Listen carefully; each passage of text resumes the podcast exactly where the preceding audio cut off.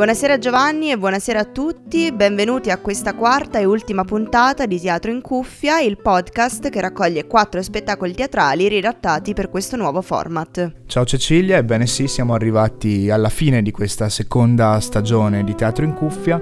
Ricordiamo però, come in ogni puntata, che Teatro in Cuffia è un progetto ideato dal Teatro delle Quisquilie in collaborazione con Samba Radio e con il sostegno della Fondazione Caritro.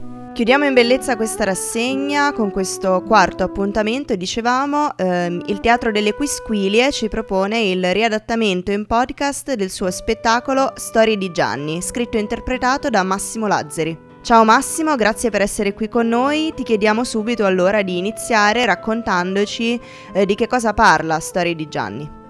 Storie di Gianni è uno spettacolo fatto di canzoni, ma soprattutto fatto di alcune favole al telefono, scritte da Gianni Rodari ormai decenni fa. Uno spettacolo che quindi riprende le storie del libro, diciamo, la raccolta di racconti. Riprende alcune delle favole al telefono che erano state scritte da Gianni Rodari in quella che è la sua raccolta più famosa, e io ho scritto alcune canzoni ispirandomi ad alcune appunto di queste favole al telefono. Le canzoni sono originali, tranne l'ultima, che è una filastrocca eh, sempre di Rodari, che tratta però da un altro libro e che conclude lo spettacolo. Però lo spettacolo in sé è proprio composto da, da queste favole al telefono, che sono quattro, che io racconto con eh, l'ausilio di alcuni oggetti di scena, pochissime cose in realtà, e con il supporto di queste canzoni che ho scritto e che sostengono la narrazione e sono all'interno delle, delle varie favole. Che poi favole in realtà è usato da Gianni Rodari in modo improprio, perché le favole sono quelle che hanno la morale, sì. E invece le sue sono quelle di Fedro, di Esopo, invece le sue non sono delle vere favole, sono delle, possiamo dire, delle storielle, insomma, però lui le ha definite così e quindi io rispetto quello che è stata la sua scelta come dicitura. Quando e come è nata, diciamo, questa volontà di scrivere questo spettacolo? Allora, le origini di questo spettacolo sono, sono abbastanza lontane, perché io direi una ventina di anni fa avevo eh, scritto le canzoni eh, legate alla storia Tonino l'Invisibile per una prima e seconda elementare di una scuola vicino a Pergine, e avevamo messo in scena questa, questa storia con i bambini, c'erano le canzoni, loro cantavano e recitavano.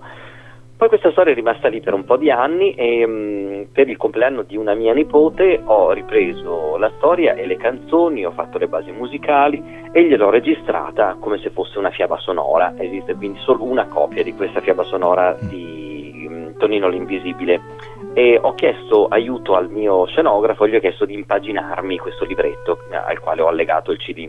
Mm-hmm. E lui mi ha detto, beh, sarebbe una bella idea per fare uno spettacolo.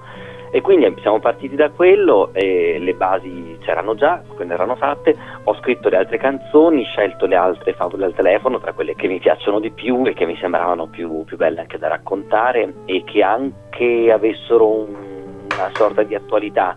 Perché in generale le storie di Rodari eh, sono comunque molto gradite ai bambini, anche se sono state scritte moltissimi anni fa. Qua e là ho fatto qualche aggiustamento, per esempio eh, dove lui mh, racconta di questo Tonino che rovescia i calamai, e io dico rovescia gli astucci, perché per i bambini di adesso dire rovescia i calamai sarebbe una cosa incomprensibile e io durante lo spettacolo mh, non lo posso spiegare. E se, se facciamo lo spettacolo per i bambini delle scuole, alla fine se hanno delle domande da fare, magari questa è una cosa che io posso raccontare, se loro magari non hanno particolari curiosità posso raccontare io le cose piccolissime, sono un paio di cose che ho modificato, questa dei calamai e insomma pochi altri, pochi altri aggiustamenti, ecco. Certo, uno spettacolo che nasce molti anni fa ma che continua a darti soddisfazioni, perché appunto poco tempo fa, era il mese di maggio se non sbaglio, si è aggiudicato il premio nazionale Teatro per Ragazzi intitolato Emanuele Luzzati del comune, esatto, di Santa Margherita Ligure. Raccontaci com'è andata e come hai vissuto questo riconoscimento. Ma questa, questa è stata una, una bella sorpresa, perché eh, io ho mandato qualche volta degli spettacoli nostri, non spesso, dire la verità, non sono molto costante in questo, ho mandato comunque alcune proposte dei festival, qualche volta ci hanno scelti, siamo arrivati in finale e io quando invio le cose so che non è il premio che, che determina proprio sempre la qualità, però insomma fa anche piacere vincere dei premi. E in questo caso l'abbiamo mandato e ne premiavano uno, e a livello nazionale hanno scelto noi, hanno scelto proprio queste storie di Rodari. Sono state molto apprezzate, abbiamo rappresentato lo spettacolo a giugno in realtà e a Santa Margherita Ligure, torneremo in Liguria a Camogli a marzo del duemilaventitré. Insomma, qualcuno si è anche incuriosito e, come dire, abbiamo guadagnato un po' di punti anche agli occhi di alcuni operatori, anche di alcuni colleghi e colleghe, perché comunque insomma un riconoscimento nazionale fa piacere, ma è, è anche, come dire, un'occasione per, per avere una conferma per noi stessi ma anche per gli altri. E volevo chiederti com'è il, il rapporto con il pubblico, insomma, per quanto riguarda appunto Storie di Gianni, perché immagino che il pubblico sia solo di bambini o ci sono anche adulti? E dipende, se lo spettacolo è programmato per le scuole ci sono prevalentemente bambini che sono accompagnati dagli insegnanti, quindi gli unici adulti sono gli insegnanti, le maestre e maestri.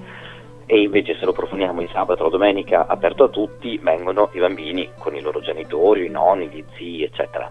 E beh, devo dire che questo è uno spettacolo che mi dà la possibilità di fare cose che mi piacciono moltissimo, cioè di dialogare con il pubblico, eh, di improvvisare, quindi a seconda di quello che eh, i bambini mi dicono io un, un po' si ricamo. Poi ci sono i punti fissi che sono le canzoni e le storie, però tra una e l'altra ho proprio la possibilità di rompere la quarta parete e di avere un dialogo diretto con il pubblico, cosa appunto che a me piace moltissimo.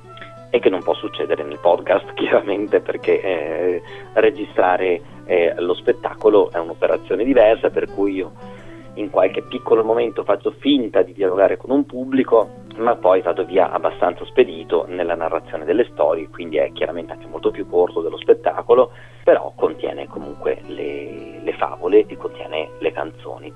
Esatto, un altro aspetto che nel podcast per forza di cose viene a mancare è chiaramente quello visivo, oltre che appunto questo del dialogo che stavi citando.